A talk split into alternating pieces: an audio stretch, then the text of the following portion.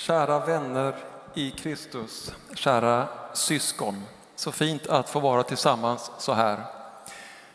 Och det är ju inte bara vi som är här utan också Kristus är närvarande och den helige ande här i rummet just nu. Och jag vill hälsa er som biskop i vår Herres Jesu Kristi namn. Han som har gett Guds kärlek ett ansikte så att vi känner Gud. I texten vi läste, eller som Jan läste så möter vi en förtvivlad pappa. Hans barn ligger döende där hemma. Och när han till slut lyckas söka reda på Jesus så säger han så här. Herre kom innan mitt barn dör. Herre kom innan mitt barn dör.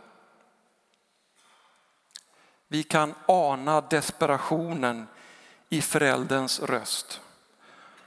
Och hur många av oss pappor och mammor här inne kan inte känna igen oss i det? I våra rop till Gud, i våra otaliga böner för våra barn, för all oro och nöd vi kan känna för dem. Och vad svarar då Jesus när mannen kommer med sin desperata bön? Jo, han säger så här, gå hem, din son lever. Punkt. Inget mer. Bara så, gå hem, din son lever. Och så står det i texten här att mannen, den här pappan, trodde på vad Jesus sa och gick. Hade du klarat det? Jag tror ärligt talat inte att jag hade klarat av att bara nöja mig med det och så gå iväg hem igen. När jag nu äntligen hade hittat Jesus. Jag hade kanske klagat som Naman gör när han kommer till Elisha och han bara blir till, han får inte ens träffa Elisha utan han ska bara gå och bada sju gånger. Jag hade kanske sagt till Jesus, nej men Jesus det funkar inte, du följ med hem. Du måste komma hem och be för honom och lägga händerna på honom eller göra någonting. Snälla kom, snälla. Men den här pappan, han tror på det Jesus säger, står det, och går. Vad är det att tro? Rubriken idag är ju Jesus skapar tro och några av er har varit på konferens i Hammarbykyrkan, Betlehemskyrkan och nu här på det temat Jesus skapar tro. Hade den här pappan en stark tro? Och vad är det i så fall att ha en stark tro till skillnad från att ha en svag tro? Och är en stark tro bättre än en svag tro? Är tro att veta, att liksom vara förvissad, stabil och säker? Eller är tro lika mycket att hoppas? Att försöka våga lita på men inte riktigt veta. Att pröva tro. Kanske tro är att handla som om jag trodde fast jag kanske inte riktigt vet hur mycket jag tror eller inte alls. Kan det vara tro? Tro kan se olika ut. Att tro har många ansikten. Och jag kommer strax tillbaka till det. För först vill jag säga någonting kort om det som ofta går hand i hand med att tro, nämligen tvivel och tvekan. I fredags kväll så predikade jag om tvivel. Och tvivel är inte motsatsen till tro. Ibland tänker vi det. Men tvivel och tvekan är ofta upptakten till tro. Eller en väg till tro. I fredags var jag i Jungfru Maria kyrka i Södertälje, den kaldeiska kyrkan, östkatoliker. Det var en ekumenisk gudstjänst och jag var inbjuden av biskop Saad för att predika. Och han hade bett mig att predika över de allra sista verserna i Markus evangeliet. Och i det stycket så möter vi de elva lärjungarna. Jesus har dött, han är korsfäst, han är begravd och det står att de elva lärjungarna sörjer och gråter, står det. Men så kommer Maria från Magdala som har mött den uppstånden Jesus. Det var ju Maria från Magdala och några kvinnor till som var de första som fick möta Jesus när han hade uppstått och blivit levande igen. Det var kvinnor som var först med att förkunna evangeliet. Det kan vi bra komma att tänka på. Inte vi män. Och så står det då i Markus att eh, eh, Maria från Magdala hon söker upp de elva lärjungarna och berättar att Jesus lever igen. Och så står det så här, när lärjungarna fick höra att han levde och att hon, alltså Maria, hade sett honom trodde de inte på det. Och sen fortsätter texten berätta att också de två lärjungarna från Emmaus, Kleopas och hans hustru, de kom också dit och berättade att de hade sett Jesus, att han levde. Men så står det, men inte heller de blev trodda av lärjungarna. De trodde inte på det som berättades för dem. För mig och säkert för flera här är det en viktig påminnelse, en viktig text. Att vi är i gott sällskap när vi tvekar och tvivlar. Det gjorde de elva närmaste lärjungarna till Jesus också. De visste inte. Det är säkert många av vi som känner igen oss i som kanske tvivlar på Gud eller åtminstone som tvivlar på att Gud är med mig. Gud kanske är med dig, du verkar så, så glad och förvissad. Men med mig, jag vet inte, jag är inte så säker.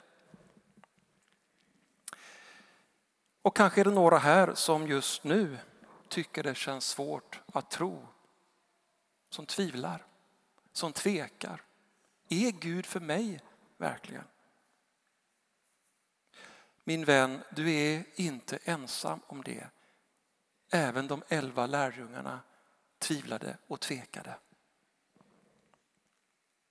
Det som förändrar situationen för dem och kan göra det för oss också, det är att de får se Jesus och möta honom. Det står sen i nästa vers. Sedan visade han sig, alltså Jesus, också för de elva medan de låg till bords. De låg där och käkade mat och så kom Jesus och visade sig. Så till dig som känner tvivel, som undrar om Jesus verkligen bryr sig om dig. Om man kan eller om man ens vill hjälpa dig eller ser dig. Så vill jag säga, be honom att visa sig för dig. Be honom att visa sig för dig. Gud och Kristus kan visa sig för oss på så många olika sätt.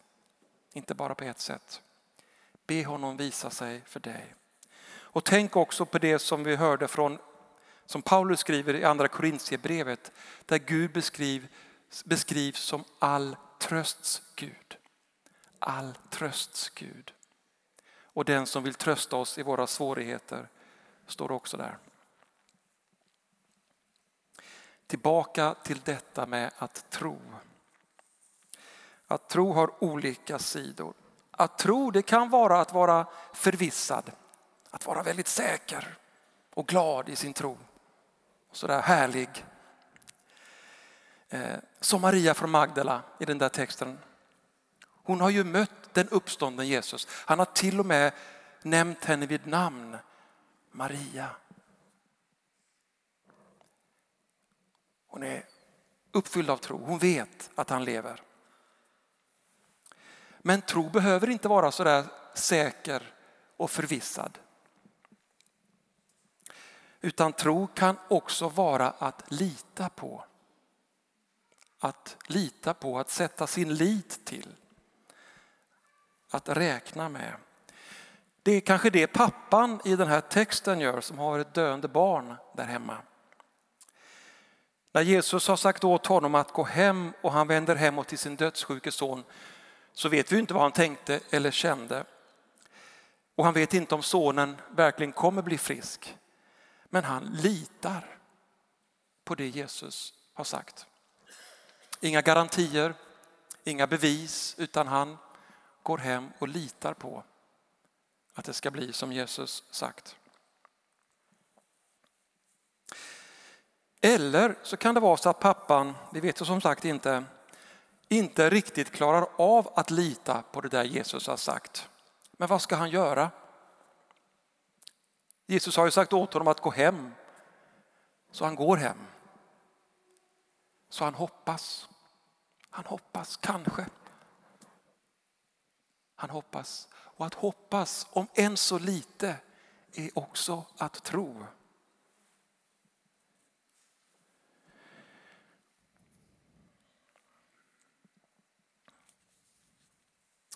Vad kännetecknar din tro?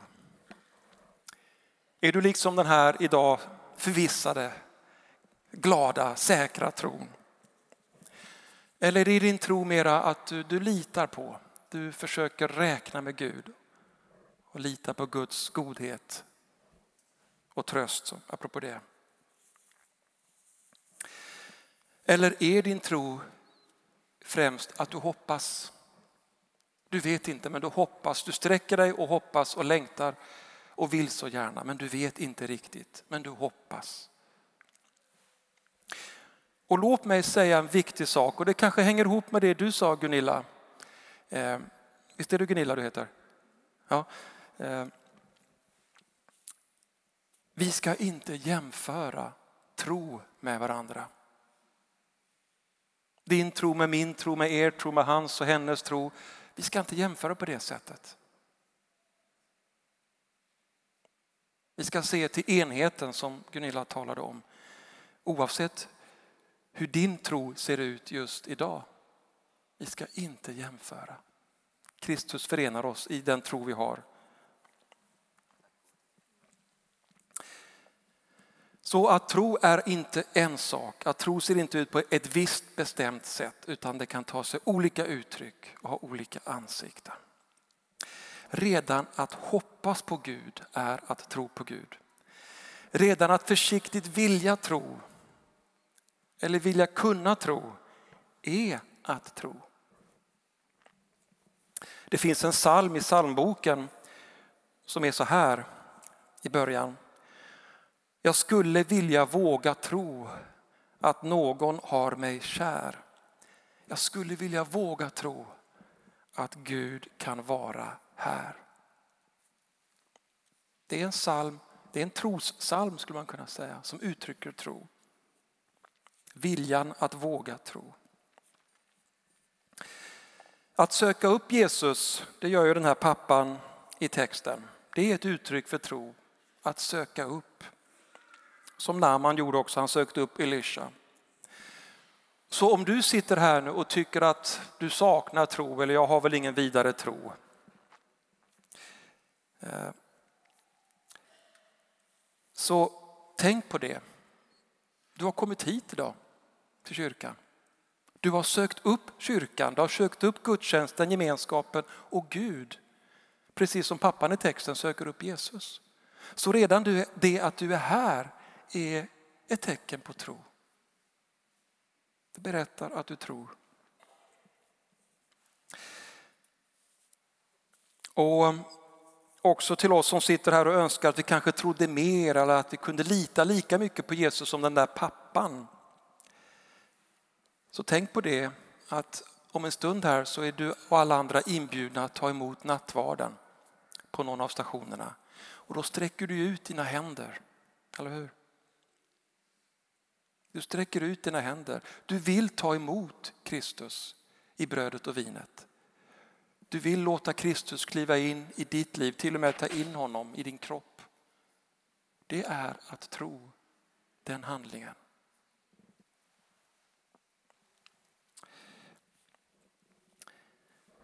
Ytterligare ett sista sätt, ett uttryck för tro, det är att berätta för Gud eller för Kristus det vi bär på. Det gjorde pappan. Han skrek ut sin nöd till Jesus. Herre kom innan mitt barn dör, sa han. Att komma med sin bön, kanske sin nöd, sin smärta eller något mera vanligt till Kristus. Det är att tro. Vi ska avsluta predikan med en övning faktiskt. Är ni med på det? Den är inte svår. Man gör den en och en också. Och då ska du få använda din fantasi. För fantasin är en fantastisk gåva som Gud har gett oss. Ibland tänker vi att fantasin den är bara till för dagdrömmar och eh, sådär. Eh, som att det inte vore något viktigt med fantasin. Men det är ju Gud som har gett oss förmågan att fantisera. Och Gud kan använda vår fantasi för att tala till oss, kommunicera med oss. Så nu ska vi på ett väldigt enkelt sätt var och en få använda vår fantasi.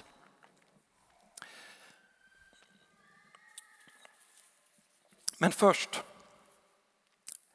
pappan i texten ropar Herre kom innan mitt barn dör. Vad är det som du idag verkligen vill säga till Jesus Kristus? Vad ligger liksom överst i ditt hjärta som du bara måste få sagt till Kristus? Vi, vi tar en kort stund så får alla fundera på det. En liten, vad vill du säga verkligen?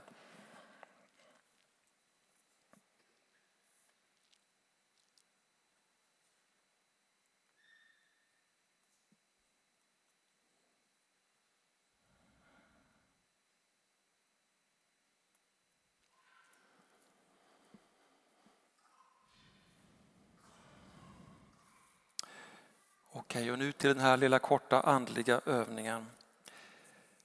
Och tycker du det är fånigt så skippa det, det är helt okej. Okay. Men jag vill bjuda in dig nu att blunda. Jag ska också göra det. Att blunda. Tänk dig nu att du reser dig upp i fantasin och går ut här från kyrkan. Alla andra sitter kvar och fortsätter gudstjänsten. Men du känner att du vill ha lite frisk luft. Så du reser dig upp, du krånglar dig ut ur bänkraden.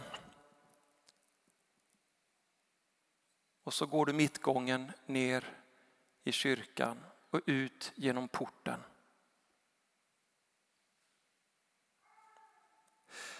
Och när du kommer ut ur porten så står Jesus där.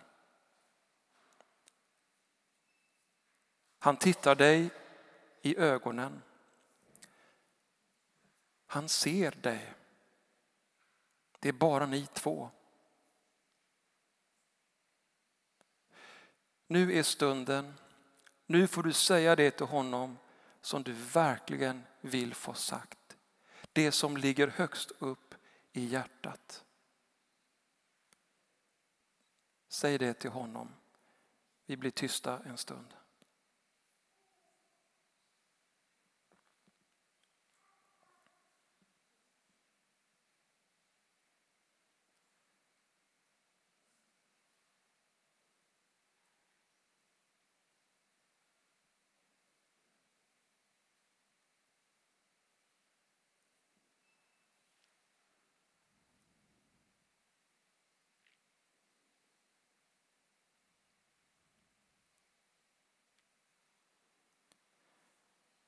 Jesus Kristus, tack för att du ser oss var och en.